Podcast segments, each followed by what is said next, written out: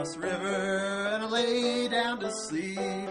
Went across river and lay down to sleep. I went across river and I lay down to sleep. When I woke up, I had shackles on my feet. It takes worried man to sing a worried song. It takes worried man to sing a worried song. It takes worried man to sing a worried song. I'm worried now, but I won't be worried long. 21 links of chain around my leg. 21 links of chain around my leg. 21 links of chain around my leg, and on each link, an initial of my name. It takes worried man to sing a worried song.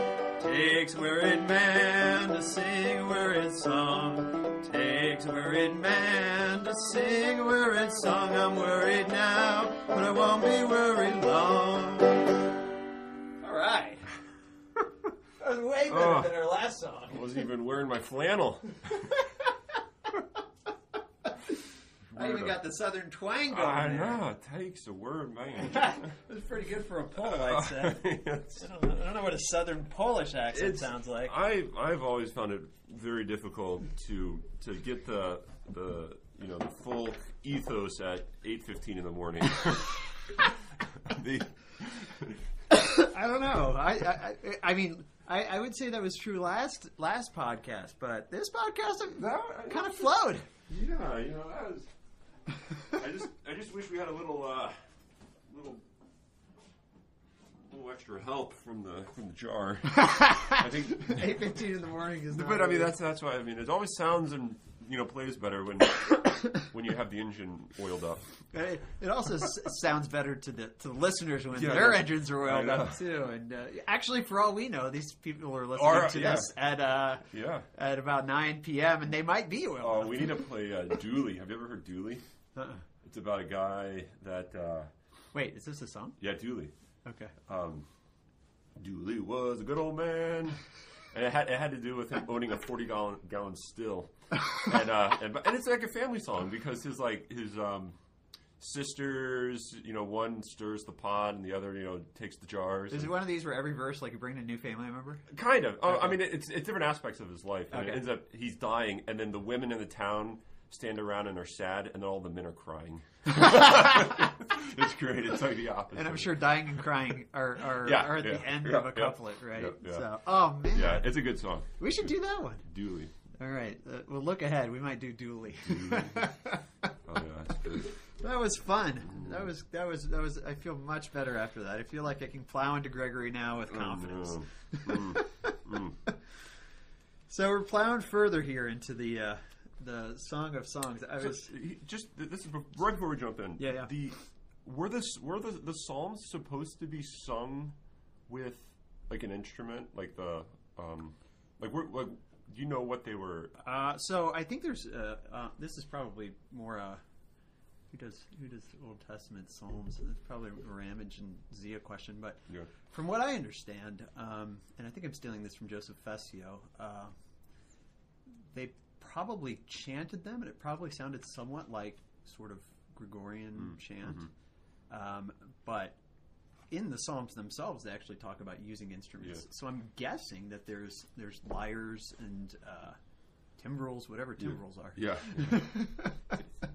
Tan- maybe it's some sort of drumish thing. Yeah, maybe a tambourine-ish Good. kind of thing. I don't know. yeah. I don't Yeah, know. Um, Huh. But but I'm Interesting. I, I think um, yeah I mean there, there's a question of like what was their liturgical setting Yeah. um, and but they they they were also taken over in sort of individual prayer too so you know, uh, obviously that happened in the Christian realm but um, I think it happened in the, in the in the Judaic realm before that too um, but man I'm Yeah. not the expert on Yeah, that I was just wondering if it was if it was more kind of some of them were like they got different forms of music, like some are more folksy or I don't I don't I just Yeah. Like, no. what was the what was like the the communal context around the the music or the singing of it? But yeah anyway, I don't know. That's that's a good question. Maybe maybe we'll uh, maybe we'll have a podcast guest, Dr. Zia, tell us. Yeah, yeah, So we know we don't we don't sit around you know singing singing uh, the psalms and and in in anything like. Uh, so I, I just just sort of the context of Mm-hmm. what what that was. I mean, obviously, prayerful, spiritual. Right, but was it was it was it more uh, liturgical or was it more like communal? Yeah. Yeah. Yes. Yeah. Yeah. I don't. I don't know. I don't know. I, I I've always thought it was liturgical, but that just might be my sort of reading back into Judaism through monastic. Yeah. And I, I mean, just Hours, just because the last four psalms are all they're they're like the the lauds, Mm-hmm. the, and so you get all this like, I mean, it ends it ends with this real, almost quasi like hoedown sort of. I mean, I mean, like, I mean, like, you know, get all the, get all the stuff out, guys. Yeah, yeah, Now's yeah. the time to. Yeah, the grand finale. Yeah. Call out all the instruments. Yeah, get them all out. Take your last Cymbals. break. We got to be clashing cymbals here. Right? I don't know. That was just just That is kind of how jam sessions work, though. right? Yeah. I mean, they do end like that. yeah. right? And it's just So- and everyone comes in and yeah, and it's like you know, I don't care if all you can do is the tambourine jump in. as uh, the dad from um, the Darlings from Andy Griffith says, just uh, jump in and hang on. okay, sorry. We won't. It's the hanging on part that's the hard That's one, right? it. which which I experienced last time. but uh, okay, let's get into uh, let's get into the bride and the bridegroom here again, um, and and we're starting with, if I'm if I'm correct here, the lily of the valley, right? Um, uh, so so a couple themes in this that I. Uh, I mean, you, you, gosh, I, I feel like at this point in the game, I feel like we kind of know Gregory, Yeah, you know. yeah, And as as you read this, especially because this is his old man work, right? This Yep. is like this is after he's done everything. You're like, oh, I know where he's going with this. Oh yeah, this is this totally reminds me of the catechetical discourse. Uh, you know, uh, oh, and this part here is exactly what he was talking about the life of Moses. yeah, And, yeah. and so you kind of know when he brings up even images, right? Uh-huh, uh-huh. Um, like actually, I was kind of shocked when when the whole section on the cleft in the rock, Uh-huh. he did not mention Moses. Yeah, yeah. I mean, that was kind of Yeah. blew me away. Uh-huh. Um, I was totally expecting that because that's that's Gregory, right? I mean, he's he's huge on on Moses and the cleft in the rock. It was it was a Yeah. central point in Yeah. that work, I think. But he didn't bring it up here, um, which was interesting. Um, but I, who knows? Maybe he had it in the background, or maybe he does bring it up. Yeah, Uh, yeah. remember, this is just This is snippets. an excerpt, yeah. this is Right. Um, but still, I think it's um, it, it's it's been fun to see uh, like like the, the little foxes, right? I mean, let's just go Yeah. quickly there. Uh-huh, Um, uh-huh. Yeah, that's why we're going to do little boxes, right? Yeah, little boxes. Listen to Pete Seeger's little boxes if uh, if, if you have time. Uh, it's pretty it's pretty lippy. Uh, Jagger and I thought we might get fired if we sang it, Yeah. but it might come up But in the we podcast still, in might, the still might sing it nonetheless. well, we both have tenure now. Right?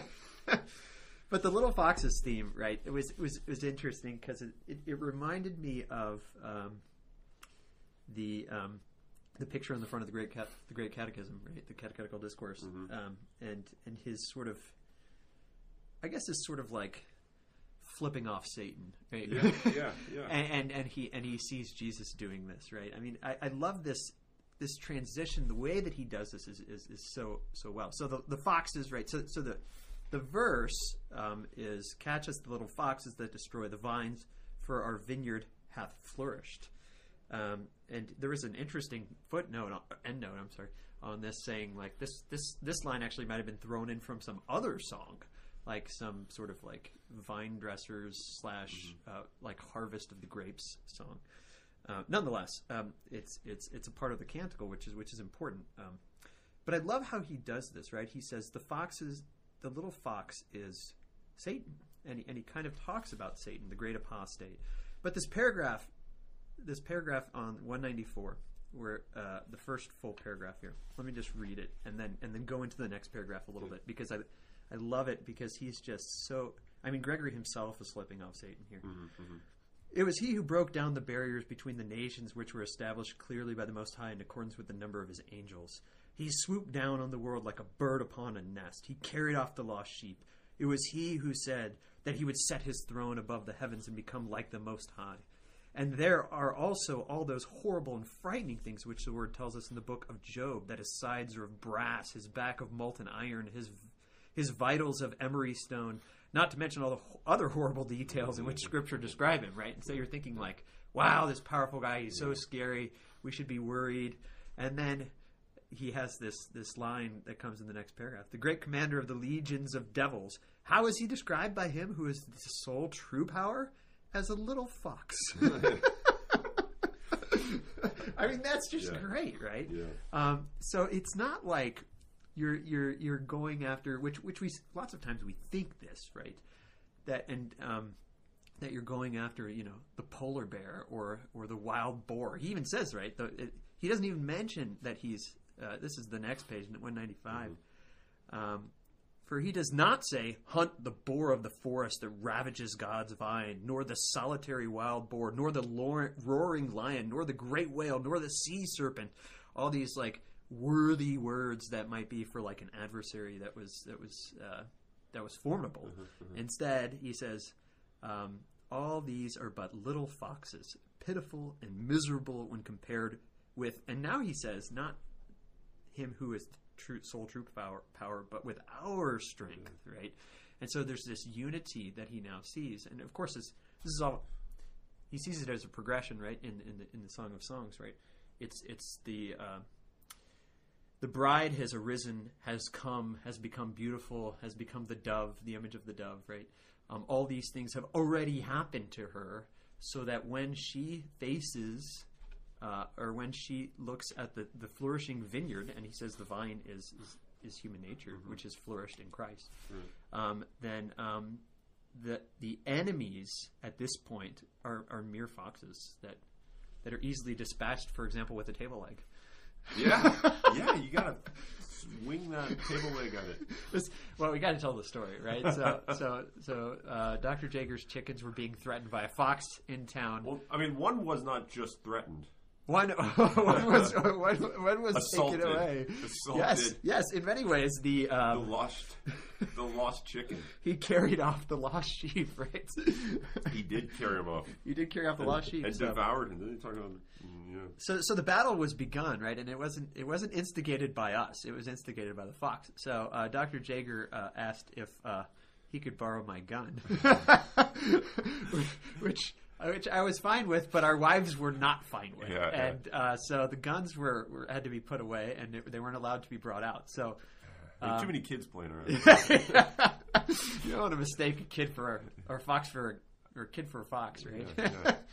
so the fox came, and, and, and Jager, you were you were perched out, right? You were Uh, yeah, we had we had we had the lookout. The kids were in the garage. It was actually I don't know how long you want to make the story. They were they were sitting in a in one of these little like Rubbermaid bucket things, like a big like They were hiding in storage. the bucket? The kids were hiding in, in, the, in this like big Rubbermaid storage bucket with, with coats coats on them, and they, and they were just sitting there waiting. Was- And they were they were you know doing their silent reading for the day in there. It was nice and quiet and comfortable.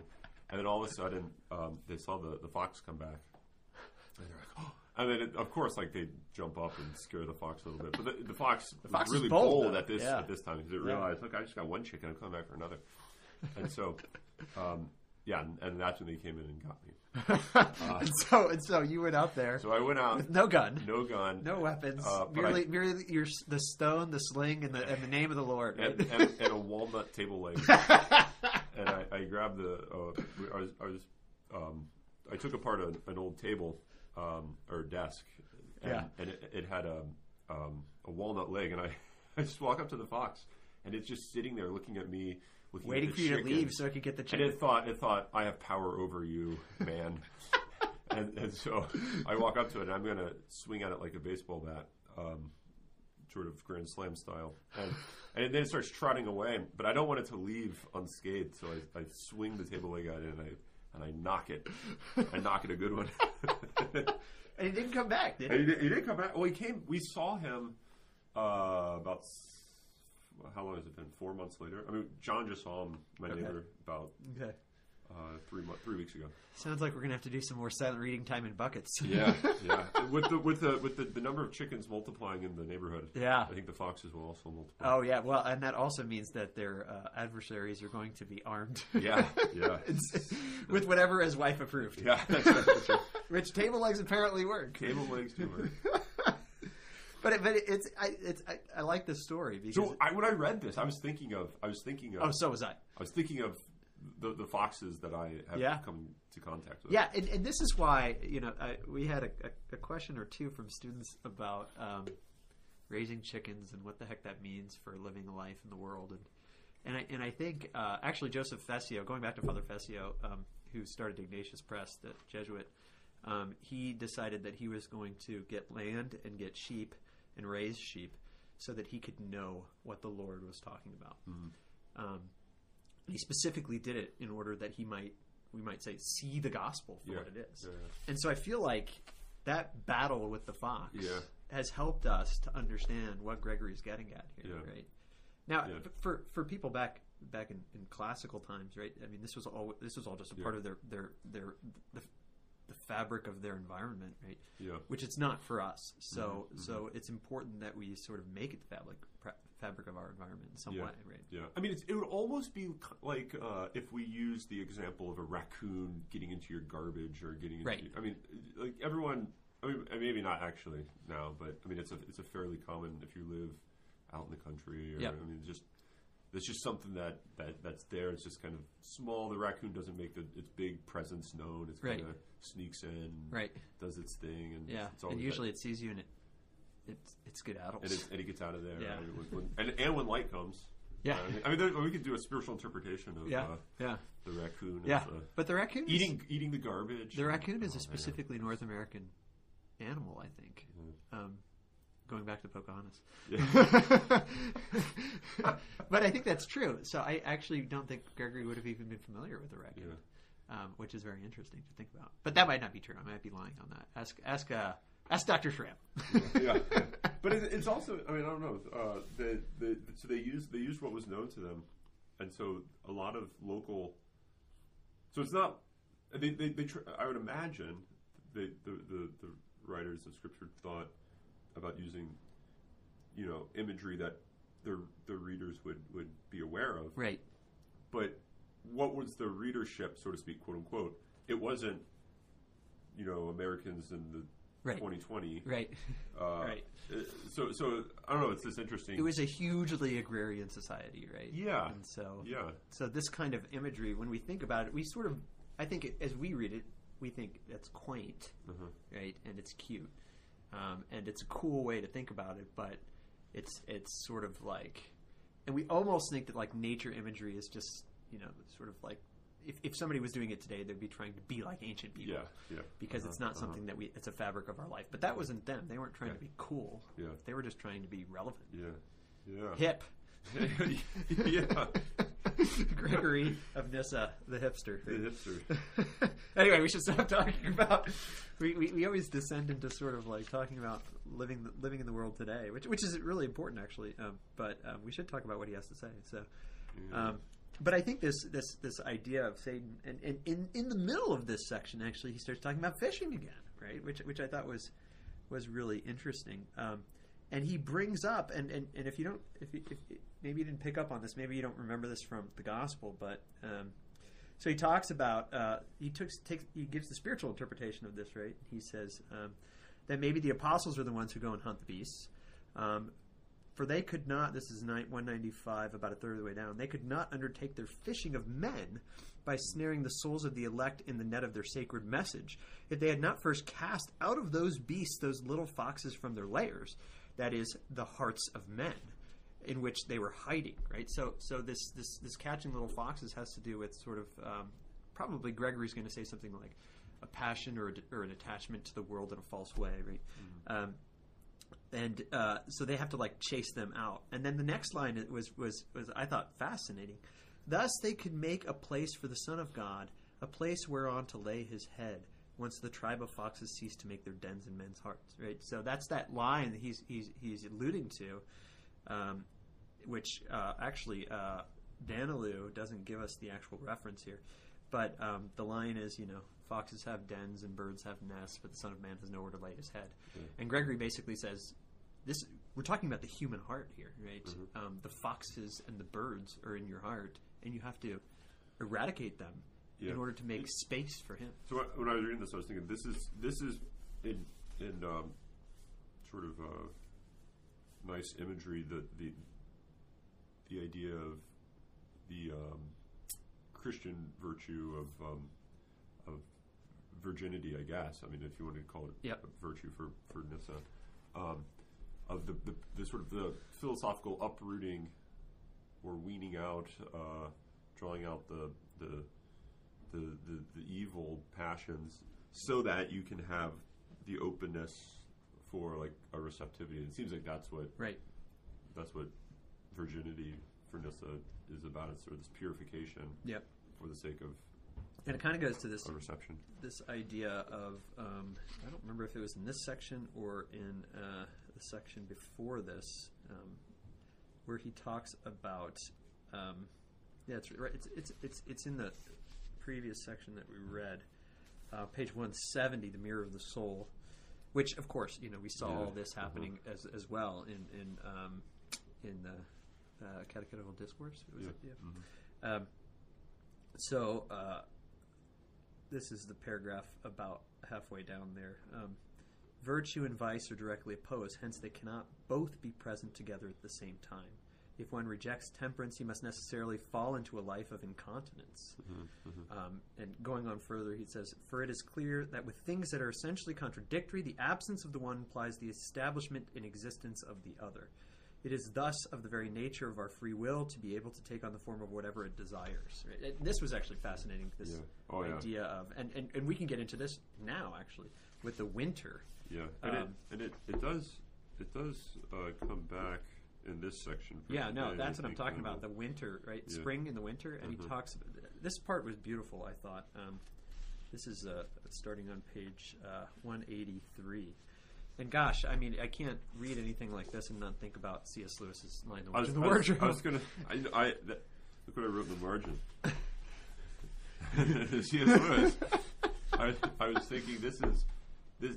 I mean, he he has to. I mean, this is probably not the first Christian um, like interpretation of spring and winter and right, but- right. So, but but Lewis is definitely drawing on Yeah, this. always Chris or always always winter, but never Christmas. Yeah.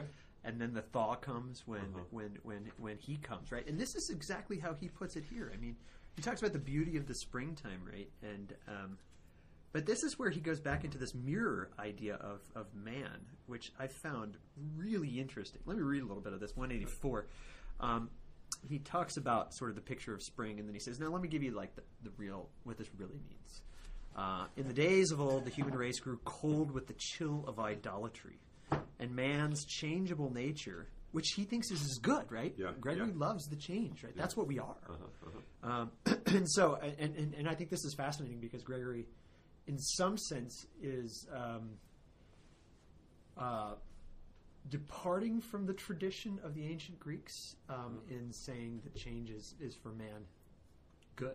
Yeah. Right? Um, he's not moving towards immobility, although he does talk about yeah. a- I mean, this mobile immobility. yeah, yeah, Right, yeah. which is an always he's, he's moving forward. yeah. I, I forget how to put it in Life of Moses. He, he stands. Oh, what is it? He like stands Yeah. on. Yes, yes. He stands on the rock, Yeah, um, but he also climbs the ladder, yeah, and that they're they're the same. Right? I remember that line. I, I don't have my I don't have my Life of Moses Yeah, with me, yeah. but I remember that line. Yeah. But but this is very interesting, right? So so being chilled and frozen is a bad thing for man. And here we get the line, "The Witch in the Wardrobe" again. Right? Uh-huh, uh-huh. um, I don't think Gregory read that though. and it gets even it gets even more um, plagiaristic. Uh, or, or or Lewis does. yeah, yeah. I mean, further down, but keep going. Yeah, so, okay, let's go back. Okay, in the days of old, the human race grew cold with the chill of idolatry, and man's changeable nature was transformed into the nature of the immobile objects which he worshipped. So you become what you worship, right? This is this is very John of the Cross. You Yeah. become what you love. Yeah? Um, as the scriptures say, uh, let them that make let them that make them become like unto them, and all such as trust in them. I love this psalm, by the way, where it says, you know, they have noses but they cannot smell. Yeah. You know, uh, they have they have mouths but they cannot speak, and that that's what happens to us, right? If we if we worship them. He sees he says, and this was only likely for those who look toward the true God, receive within themselves the characteristics of the divine nature, which is which is the the bride, right? This is what he's been talking about. So too those who turn their minds to the vanity of idols are transformed into the objects which they look at and become stones instead of men. right? What? That's Lewis too. I know, I know, I know. It's Yeah. it's it's exactly Lewis, right? This yeah. is you they know turn they turn from Aslan, and they become they become stones by the White Witch, Yeah. right? Um, and and it's it's only when Aslan comes into the into the courtyard of the castle of the White Witch Yeah. and breathes on them Yeah, that yeah. they become men again, right? Yeah. And this is what he says, right? Turned thus to stone by the worship of idols, human nature became immovable and unable to advance. Right? Th- That's the Yeah, bad thing, yeah, right? When you're yeah. immovable, you're Uh-huh, unable to uh-huh, advance because you're not immovable as God, right? Who is beyond movability. right? Yeah. Instead, you are movable, and if you don't move, then you become nothing. Right? Yeah, I think that's really what we want to say. uh-huh. It had become stiff with the chill of idolatry, and therefore the Sun of Justice rose in this cruel winter. The spring came, the south wind dispelled the chill, and together with the rising of the sun's rays, warmed everything that lay in its path. Right, and then he starts quoting Psalm one thirteen again. The rock was changed into pools of water, and the stony hill into a fountain of water. Hmm. And then he beautifully moves right into John the Baptist. Right, Yeah, this is yeah. fascinating. Right, Yeah, even these very stones are being raised up to become children of Abraham. And he says, this is spiritually interpreted too, right? Sometimes I think we think the Old Testament should be spiritually interpreted and the gospel shouldn't be. But Gregory's denying that here, right? He's saying, oh no. Like when we talk about this, we're talking about uh, the, the the stones being raised up into the children of, of Abraham is the idolaters, the Gentiles, we might even say, Uh-huh, or the, the Jews who have become Yeah. idolatrous Right, right. be, being turned into true children of Abraham in the Son, right? So I just found this part to be fascinating because it takes into account his sort of mirror imagery, um, and that we become what we look at, we become what we worship, we become that which we reflect. Um, remember the the mirror being turned around and Yeah. reflecting your own yeah, arse, yeah, right? Yeah, yeah. It's hard Um, to forget that one. Yeah, it's hard to forget that one, which is why which is why I think images like that are Yeah. good. But instead, by by him coming in and us turning back toward him, we, we become fleshy again, right? And he, and he says something like that, right? um, fleshy in a good way, right? Not in a bad way. But I also like this this this how he continues in this section. So the love is looking to her from the window. She sees him from the window and from mm-hmm. the lattice work, right? He says the window is the prophets, the lattice work or the grill work is the law, right? And so it, it it's interesting because when I read the Song of Songs and I and I read that part, I was it was it's a it's a very fascinating imagery because you see the lover looking through the lattice work at his beloved, Uh-huh. and she sees him, and there's sort of an enticement to unity, right? But doesn't she doesn't like? Wasn't there something like doesn't fully see him? I don't know. Or I thought there was something along the line. I don't know. I don't know. Yeah, that I, I- yeah, we should have our scriptures here too.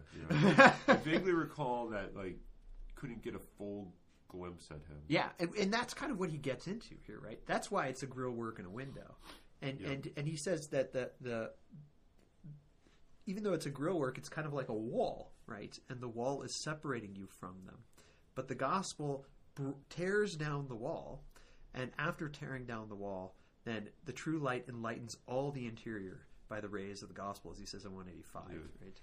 Um, and so this this idea that we uh, and and I love how he says uh, that this goes back to the odor uh, filling the whole room in the gospel. Um, he says it's now filled the whole world. The light has filled the whole world, and no longer do we have to see him through the lattice work, but we are, in a sense, united in the nuptial chamber. And I think he I think he says that somewhere here about the nuptial um, nuptial union that takes place. I, I know I highlighted that somewhere, but I, I don't remember where it was. It might have been in the last one. But but again, it goes back to that idea that we were talking about originally as we looked at the Song of Songs as uh, sort of this sexual desire in marriage being an archetype Mhm. of all of of of, of the the perfection of man being united with God. Yeah. Right. You got any burning things? Because I've got more stuff I can keep I going. know, I mean, I, so so let's see. I I thought um, the wound of love yeah. section was was uh, especially interesting. So this is section thirty-eight of Yeah. page one seventy-eight, and arise and come. Uh, Yeah. forty-one. Both those were two very interesting. Um, Oh, here it is. Here, here's the nuptial joy, right in that wound of love section, right? When he says, "I, I am wounded by love, and he talks about the arrow and how Yeah. and how you hold an arrow, and then how Uh-huh. the left hand and the right hand of the lover is is is described by the bride, or the the wish that she has that oh, if my head were in her in his left hand, and and Uh-huh. and, and that I was in his right. Um, but he says, uh, he, and he talks about sort of archery, right? Um, and he's, but he specifically says there at the top of 179, right? Uh, by the tearing away of the arrow, she opens, as it were, a door, an entrance into herself. I mean, we're getting Yeah. nuptial here, Yeah. right? Uh-huh, uh-huh. For no sooner does she receive the dart of love than the image of archery is transformed into a scene of nuptial joy. Right? Gregory is not a prude here. Right? yeah. Um, and yet at the same time, he says, "This is this the passionate imagery is Yeah. is is is uh, a, a description of purity."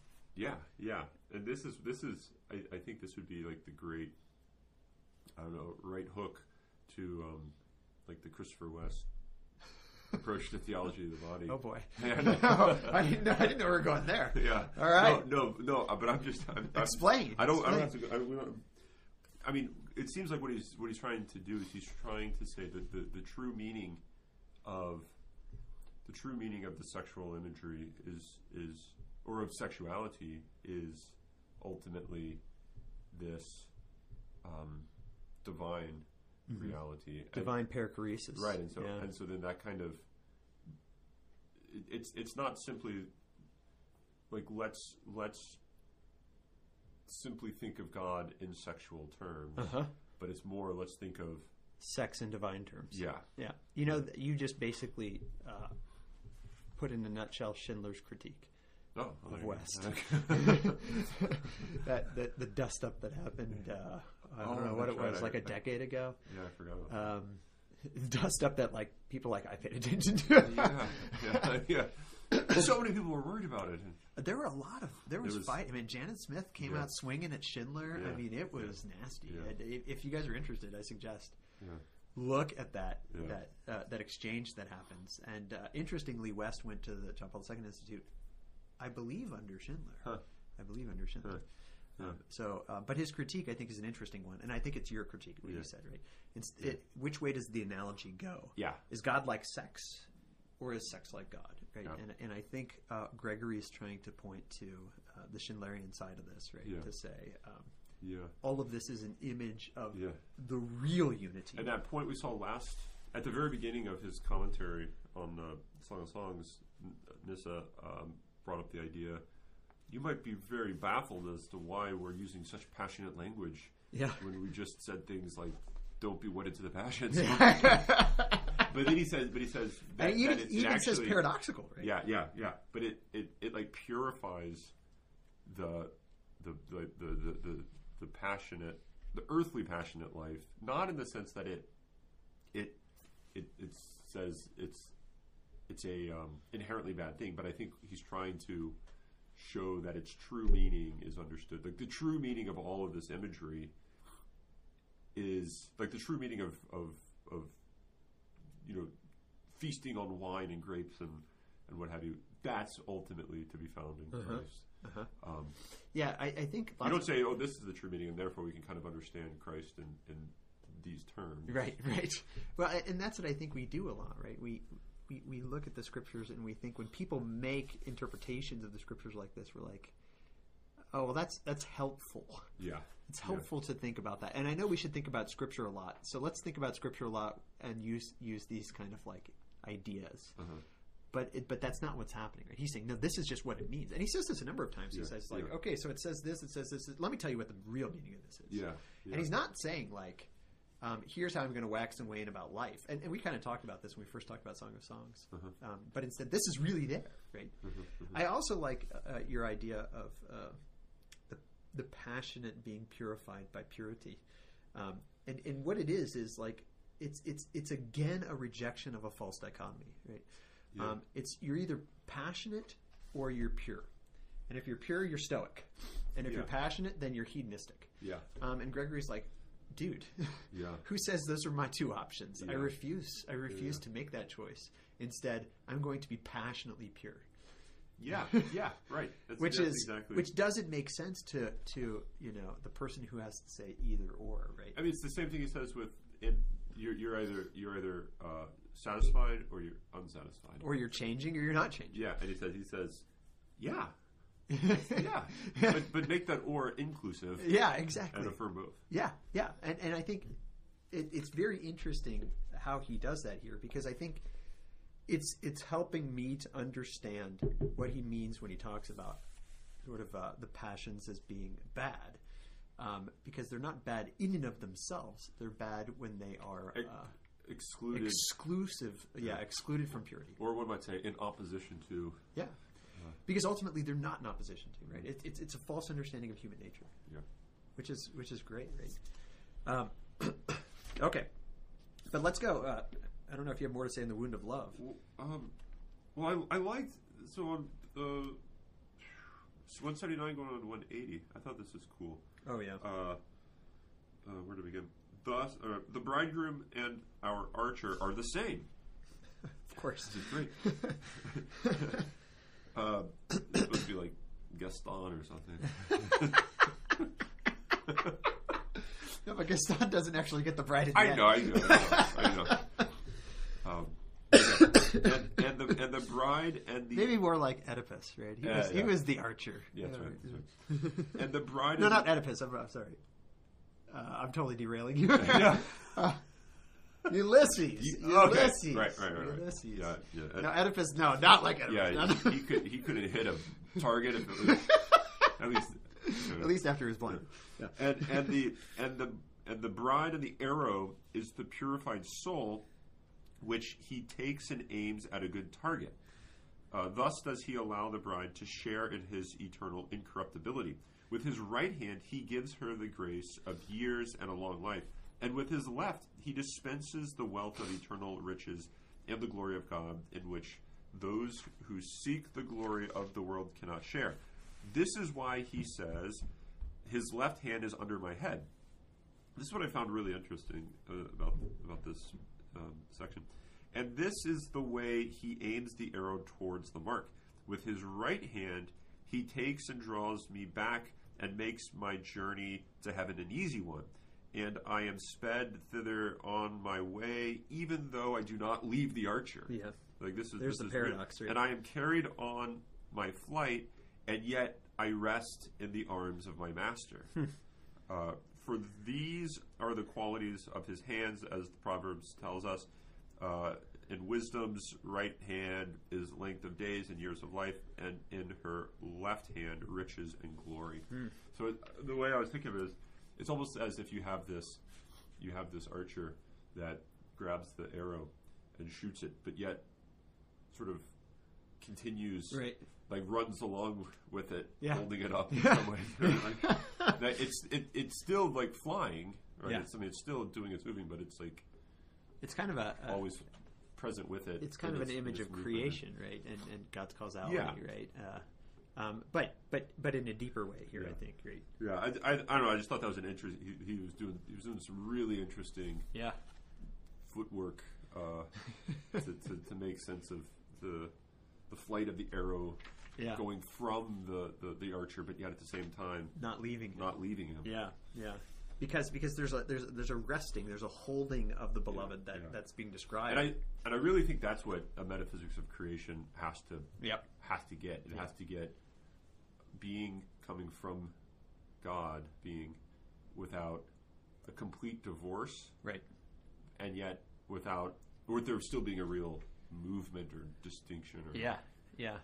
But it, but but it's but it turns in it turns out to be a movement within into yourself Yeah. and into the world right into reality where he already is right so in in a in, a, in an interesting I mean this is Augustine again right it's it's Augustine's um, why do I say that I'm going to you when you're here Yeah. within yeah. me and you're more intimate to me than I am to myself right and and higher to me higher than my highest Yeah. and and more intimate than my most intimate Yeah.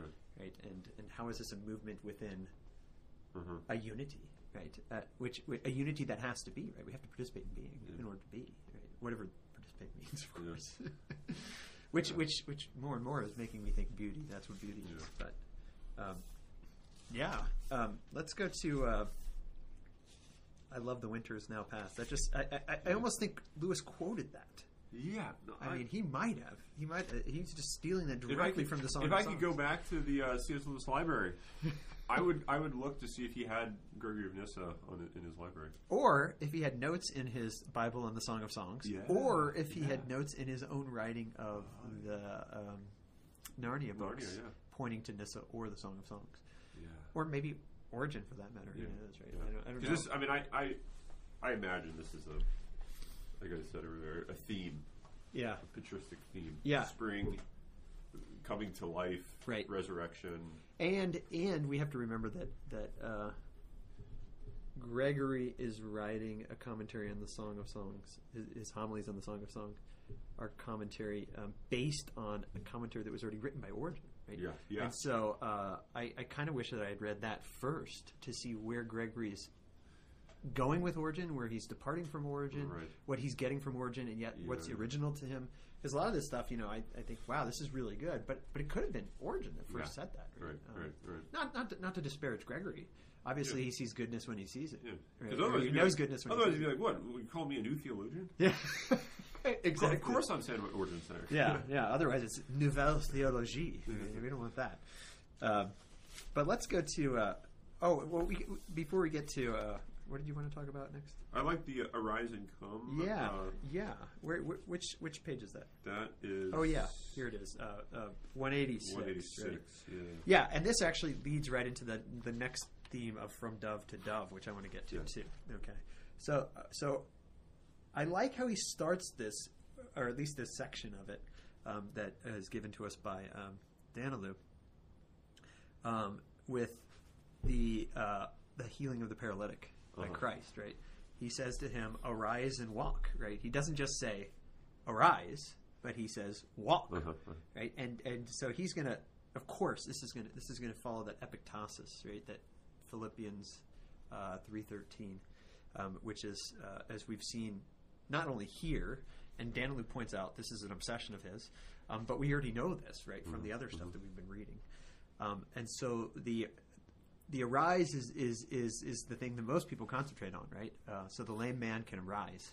But the walking, not merely to demonstrate that he's healed, but to move somewhere is what Gregory wants to, I think, emphasize here, right? So Canticle uh, two thirteen, right, arise and come, is is the precursor to this this this reality that happens in the gospel. But the gospel itself should be interpreted spiritually, It, which is not saying it's not a real Yeah. event. And Gregory says that, right? I'm not saying these aren't real events, but but they do have a further meaning to them. and and I wonder it would be interesting to go back to all the he- healings of the uh, the um, the paralytics in the Gospels, and and how many of them arise and walk, and then Christ says, "Follow me," and they, they follow him. That, Yeah. Right. So that like Yeah. they can't actually live the um, the point of rising unless they follow. Right. So there's no there's no point being able to walk unless you're walking walking walking Somewhere. Yeah, and and and you're going to in a. I mean, this goes back to life of Moses, right? Um, Arise and walk and follow me, and by follow me, he means make sure that my back is in your sight. Yeah, right? yeah. Um, Uh-huh, uh-huh. It's it's about it's about the backside of God, right? And and and the one who is going the right way always sees his, the back of his leader, right? That's the quote from Life of Moses, I think, right? Um, but it's not just sort of this like like there there's this he starts getting into this understanding of um, of the movement right and so this he he takes a cool thing that that I see here is he just doesn't take verses ripped bleeding from their context and, and, and decide he's going to wax on them. But everything is a is this interestingly a progression. Yeah, yeah. um, and so this this arise and come right? So the whole line um, that he quotes here um, right uh, about two thirds way down there arise come my love my beautiful one my dove. He says notice the order of words. Mm-hmm. How does each one link with the next? Do you see how the thought sequence is closely kept in a kind of chain? The bride hears the command. She's empowered by the word right? She, so she's able to mm-hmm. arise. Mm-hmm. She arises advances comes close becomes beautiful and is called a dove. And so this this this is all one process that's taking place that doesn't end at the dove, actually, because Uh-huh. Um, he's going to go further than that, right? And of uh-huh. course, it doesn't end at the dove because when does it end? Eh. exactly. exactly. You said it better than I, than I was hoping you would. so, but here he brings back this idea of the mirror, right? How can you see a beautiful image in a mirror unless it has received the impression of a beautiful form? So it is with the mirror of human nature. It cannot become beautiful until it draws near to the, beautiful and becomes transformed by the image of the divine beauty, right? Um, and, and and and remember, the, the mirror of human nature can can mirror whatever it looks at. Right. And so the key is where you're looking, right? Uh, because where you're looking is what you're going to be, right? And uh, this is, uh, I mean, that just sounds like Jesus. Uh, Where your heart is, uh, yeah, wh- where your heart is, there is your treasure. treasure. Where your treasure is, there is your heart. One of the two. Yeah, yeah. They're both right. yeah. Uh, but the next, the next page, uh, the next paragraph. When our human nature lay fallen upon the earth, it looked towards the serpent. Why would you do that? Not the brazen serpent, Yeah. right? The one who takes the form of, or, or who becomes sin, right?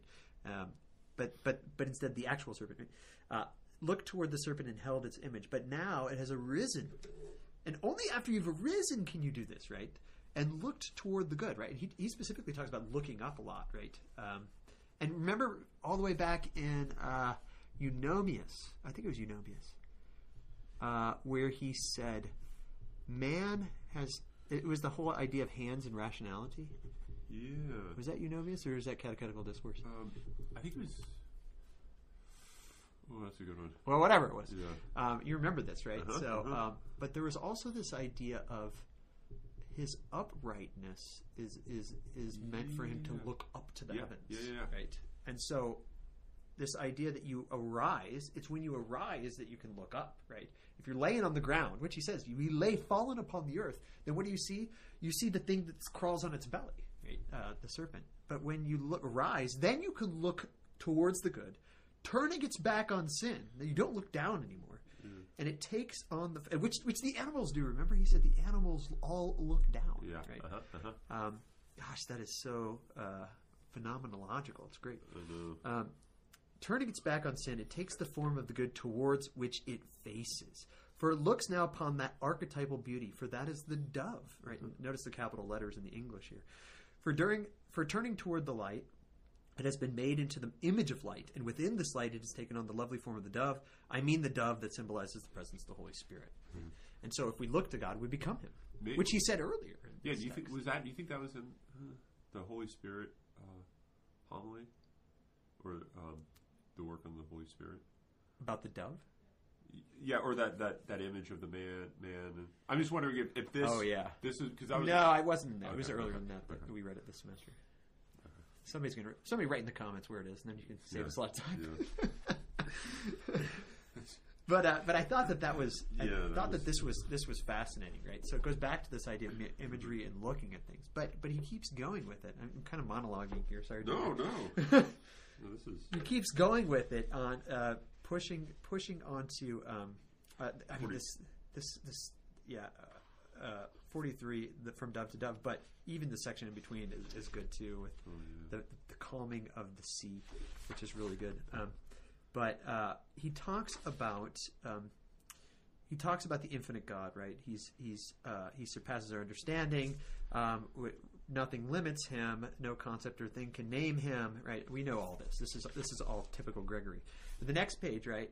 But in our changeable natures, however, good and evil exist by turns because of power, the power we have to choose equally either side of the contradiction.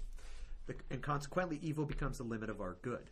And all the operations of our soul, insofar as they oppose, terminate in, and are limited by their opposites. So man is not like God because he's limited. And yet, and yet, there is something about man that is unlimited, and that is his changing towards perfection. Um, and so he says, you know, the divine nature is is simple and is unlimited. Man is limited, and yet man is also unlimited because he can always move forward, right? And, and in fact, that's what he named as what perfection was in in um, who did we, it's to Caesarius. What did he write to Caesarius recently? um, it was it was the life of Moses, the very beginning, Yeah. right? Yeah, was, yeah, yeah. And here he says it again, right?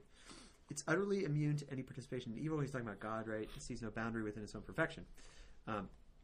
When therefore it draws human nature to participate in its perfection, right? To participate in its perfection, when, when, when it puts its hand under the head, mm-hmm, mm-hmm, mm-hmm. because of the divine transcendence, it must always be superior to our nature in the same degree. Always infinitely more. He's always infinitely mm. more. Even though we move towards him. It's, I mean, this is the paradox. right? The soul grows by its con- constant participation in that which it tra- transcends it, and yet the perfection in which the soul shares remains ever the same, and is always discovered by the soul to be transcendent to the same degree. So, even though you move towards God, He's always He's always as much more than you than he was before. and so there's this weird, and this is like I think this goes back to his idea that moving is standing still Yeah. right? Uh-huh. And moving, movability is immovability in a good way, right? Um, but he goes on uh, later on. He talks about the lattices, right, in the windows again, and he says, um, and then even though she enjoyed her share of good things as far as was in her power, he nonetheless continues to draw her on to participate in transcendent beauty, as though she had never tasted of it. Um, and this is, I think, this is a famous line that's coming up here um, from Gregory, and, and it's something that I actually think about a lot. And, and you can get depressed. You can get depressed not knowing. Yeah. I think this. Yeah. Um, but let me keep going. reading a lot of reading a lot of. Nyssa and then not. Yeah. Go ahead. I mean, reading a lot of this, I think, helps you helps you to not be depressed in the fact that you're not perfect. Well, reading a little Nyssa can depress you. reading a lot of Nyssa Can- can, save yeah, you. yeah, right, right, right. So here's what he says. Right, in this way. So, so, so I love that though. Let me let me go back to that. As though she had never tasted of it, he continues to draw on as though like like. Arise and come to me, and you're like, dude, I did. Yeah. what do you mean, arise and come to me? I did. I'm here, right? I'm Mm-hmm. converted, and, Yeah. and and and it's it's it's almost like you aren't. Yeah. And, and this is why he says, in this way, her desire grows as she goes on to each new stage of development. This is, oh man, this is so good. Eros and agape are direct in direct proportion rather than indirect. Yeah. It's not the more that you gain God, the less that you desire Him, Mm-hmm. but rather, what's that C.S. Lewis quote that, that, that Schindler gave Oh. um, um, from Psyche? yeah, the footnote. In the in, until we have Till, faces. till we have faces. Yeah. Um, let me just let me just find this real quick. This is such a good quote. it's on the right hand side of the page. Oh, okay, good. Uh, I found it. Okay. It was when I was happiest that I longed the most. There we go. Okay, it was when I was happiest that I longed the most. I mean, gosh, that is, man. It, why, why does this class just become one about C.S. Lewis? Right? But but here's he, that's what he says here, right? Her desire grows as she goes on to each new stage of development. So you become more united with God and you desire Him more, right? I think that happens in marriage actually too. Uh-huh. But and because of the transcendence of the graces which she finds ever beyond her, she always seems to be beginning anew. That was that's the line I think. That's the famous one. Always seems to be beginning. You're always a beginner in the spiritual life? Uh, although I hate that word spiritual life, but but you're always because because what do you see before you? Infinite more, right? Yeah, and this is, but but I think we have a, a lived experience of this, or uh, some of us do, um, in, in that um, you, if you get married and you you have your first year, your you know your first anniversary, and you're like, wow, this is great. Um, we're still in like the honeymoon stage, so to speak. Right? Yeah. and and and there's just something really like fresh and interesting about this, and and as you as you continue to, to, to live with this person, one of two things can happen. I think you can, it can, you can kind of think, okay, I'm kind of done with this now because I've, I've, I've already extracted all the interest and excitement out of this relationship, Yeah. and now it's just sort of bland and dull, Yep. and, and, Yep. and all the interesting things that I could have had or done with this person, I've already had or done, and now it's just like, what's the we- point of this, right? Now we move on and find someone else. Yeah, yeah. um, right. So, so, or it can be that you you you you have that um, continued, if you want to call it in a somewhat cheesy way, honeymoon stage. Yeah, yeah, yeah. That continues even to the Yeah. you know your fiftieth anniversary, what have you. Where, Yeah. Where you have you know. You know, old old Bill still, you know, flirting with June uh, on their like, you know, 58th anniversary, Right. and, and about these inside jokes from when they were younger. I Yeah. mean, I mean, there's there, there's something real, f- like fresh, young, new, Right. it's sort of like the beginning stages of a relationship still being able to be experienced and participated in all the more because of the the the the, the um, fidelity over that long period of time Right. sort of the static Yeah. commitment Right. yet opens up this continually renewing of Right. that initial quote unquote honeymoon stage. Yeah, it's it, there's an ever new. I mean, that's the words of Scripture, right? Ever new, right? Yeah. There's an ever newness to God, just like there's an ever newness to every mystery, right? And so instead of looking at instead of looking at the mystery in a depressing way, you look at the mystery in a, in an exciting way, right? I mean, it's like mystery is the only great adventure. It seems to be. It's like you wake up and you're like, oh shoot, I don't know my my spouse completely. This is this is horrible. Yeah. yeah. Actually, as as you get to know your spouse better and better, you realize there's there's more facets that you've never explored, yeah. and it's exciting. yeah. Um, and you realize, what the hell was I thinking when I was 24 and I jumped into this? I didn't Yeah. know this person at all. Yeah. Yeah. Whereas you thought that that was like the moment of great unity Yeah. there, Yeah. um, because you were excited and fresh. But I think it gets the deeper that the mystery becomes, the more exciting and fresh it becomes. Which which goes back to the C.S. Lewis quote, right? I was happiest when I when I was happiest, I longed most. Yeah. Right. Yeah. And and then I, I think that that's why he, he then goes on in the next paragraph, top of Yeah. Oh, it's this this paragraph's killer. For this reason, the word says once again. So again, he says, To his awakened bride. "Yeah, she was awakened. He already, he already, he already, uh, He already woke her up. he already woke her up. Yeah. Arise, and when she has come, that is, when she's already come, he says, "Come." Yeah. For he who is rising can always rise. And for him who runs to the Lord, the open field of the divine course is never exhausted. yeah. We must therefore constantly arouse ourselves and never stop drawing closer and closer in our course. For as often as he says, Arise and come, he gives us the power to rise and make progress. Mm-hmm. And then, and then in the next paragraph, he gets the that's where you get the, the, the title of this book. Yep. The, the being trans. Well, I mean, it's from St. Paul, but Yeah. um, yeah. the reference he makes. Transform from glory to glory. Yeah. Yeah. I, I mean, this uh, the next line is really good actually. In this in this light, you must understand the sequel. In bidding the bride to become beautiful, even though she is beautiful, he reminds us of the words of the apostles, who bids the same image to be transformed from glory to glory. Yeah. Um, and it's I think it's um, this idea of moving towards perfection more and more. I mean, that, again, this is one of the reasons I went to teach this class in the first place.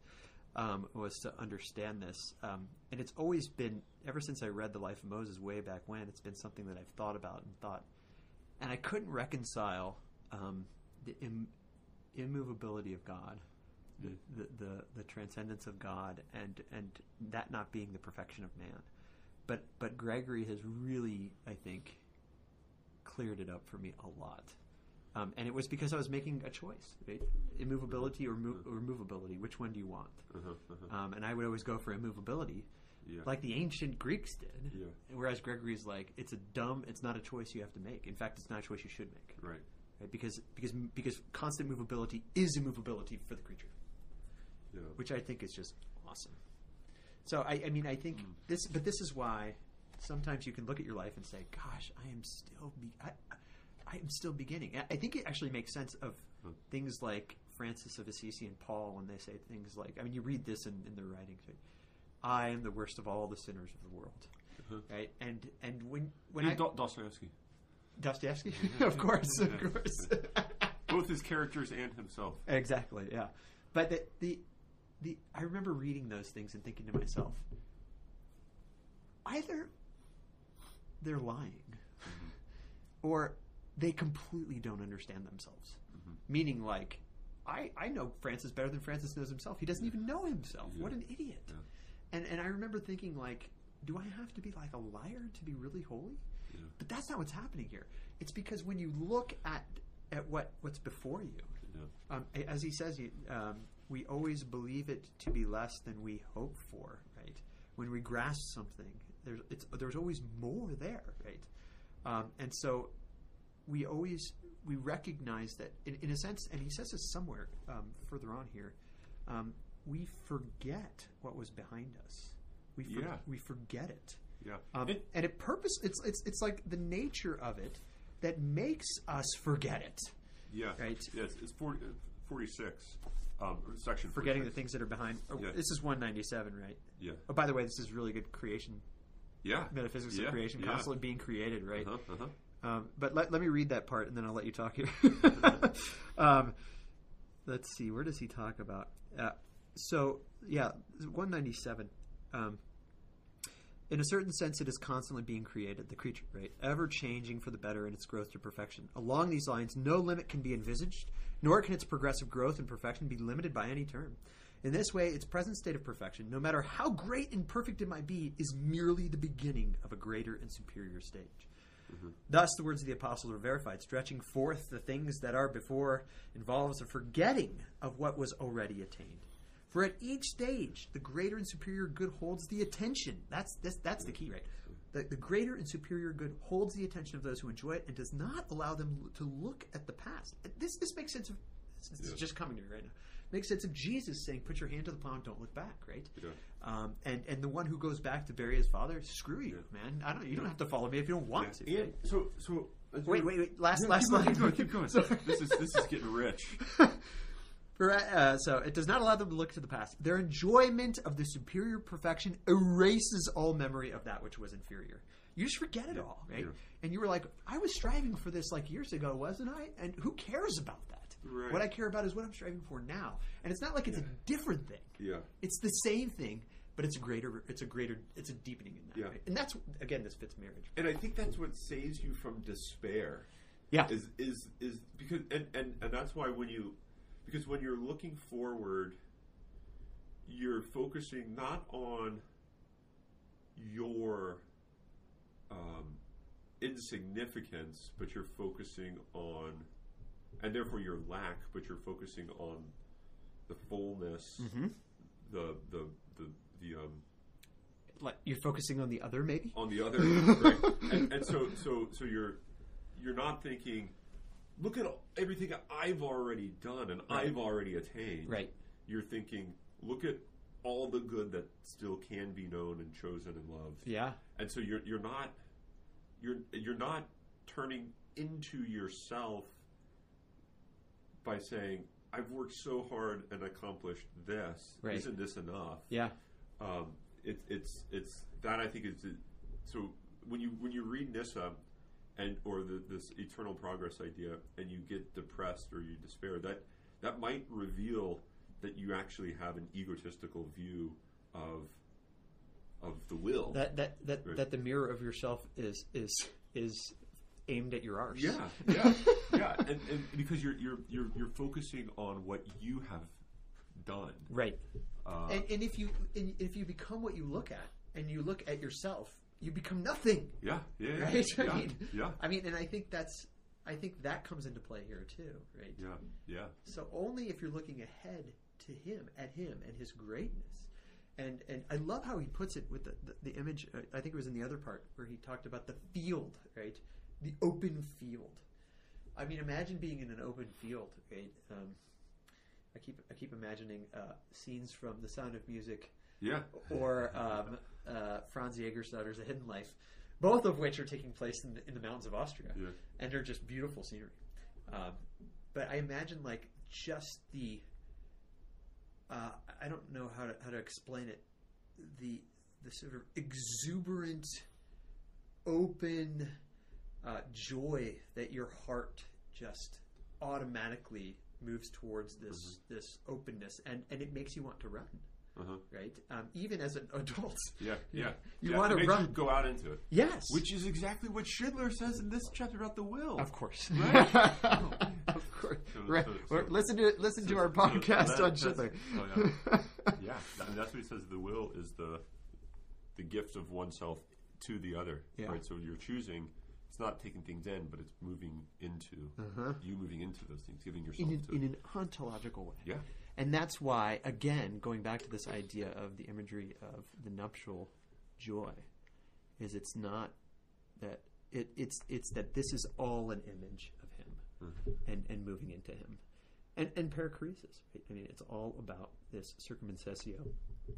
even Yeah, perichoresis and circumcessio don't say it enough because they sound like you're going around, but really Yeah. into, Yeah. right? Into. It's- and again, it's C.S. Lewis saying, "I want to go into the sunset." It's kind of like spiraling, but and the you're closing in Yeah. on the center, so you're always sort of moving into Yeah, the the center of the, the circle, but you can always move closer and closer to the center. yeah, yeah. But it's not depressing. It's only depressing when you look at yourself and say, "I've come so far, and yet I'm so far away." Yeah. But why the hell are you looking at yourself? Because to do that would be to turn away from what you're moving towards. Yeah, Right. it'd be to be laying on the ground and staring at a circuit. Yeah. So, hmm. It's not good. so don't do that, guys. No. Okay.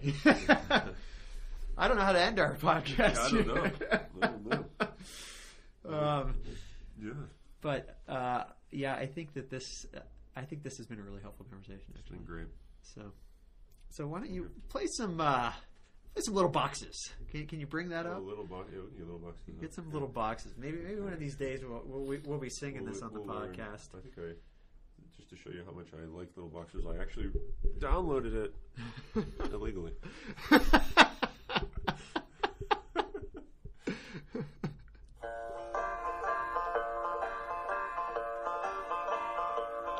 Little boxes on the hillside, little boxes made of ticky-tacky little boxes, little boxes, little boxes all the same.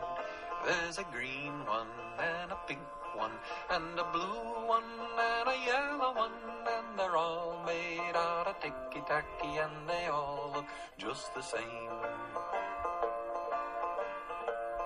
And the people in the houses all went to the university and they all got put in boxes, little boxes all the same.